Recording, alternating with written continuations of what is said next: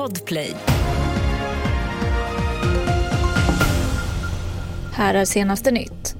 Positiva reaktioner kommer från USA, Kina och flera andra länder efter beskedet om en tillfällig vapenvila i kriget mellan Israel och Hamas. Avtalet som i natt godkändes av den israeliska regeringen innebär också att delar av gisslan släpps. Vi hör vår utrikeskommentator Bosse Lindvall. Ja, om ett dygn lite knappt så kommer man att tillkännage exakt när utväxlingen av fångar ska träda i kraft och när vapnen ska tystna som du sa också.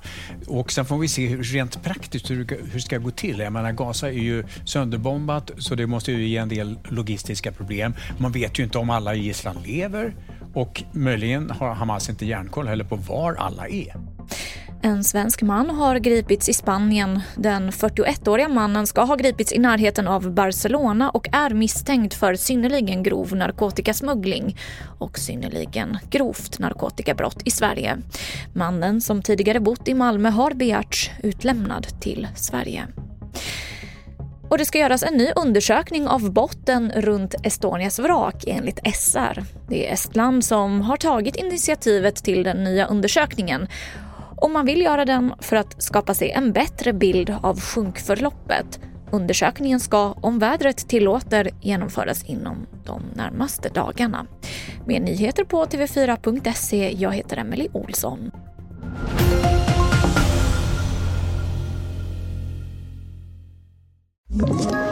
Ett poddtips från Podplay. I podden Något Kaiko garanterar östgötarna Brutti och jag, Davva, dig en stor dos skratt. Där följer jag pladask för köttätandet igen. Man är lite som en jävla vampyr. Man har fått lite blodsmak och då måste man ha mer.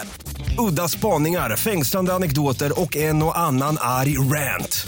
Jag måste ha mitt kaffe på morgonen för annars är jag ingen trevlig människa. Då är du ingen trevlig människa, punkt. Något Kaiko, hör du på Podplay. Därför är gardinerna.